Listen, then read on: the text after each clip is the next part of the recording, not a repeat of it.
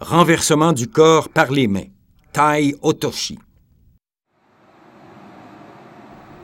Il faut établir le contact en prenant l'épaule et le coude du partenaire, en tirant celui-ci avec nos deux mains dans la même direction du côté avant droit à 45 degrés.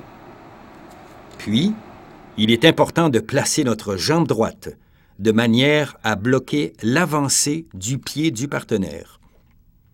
Il faut le projeter ensuite en gardant la poussée des deux mains dans la même direction et en les ramenant à la fin pour garder l'équilibre.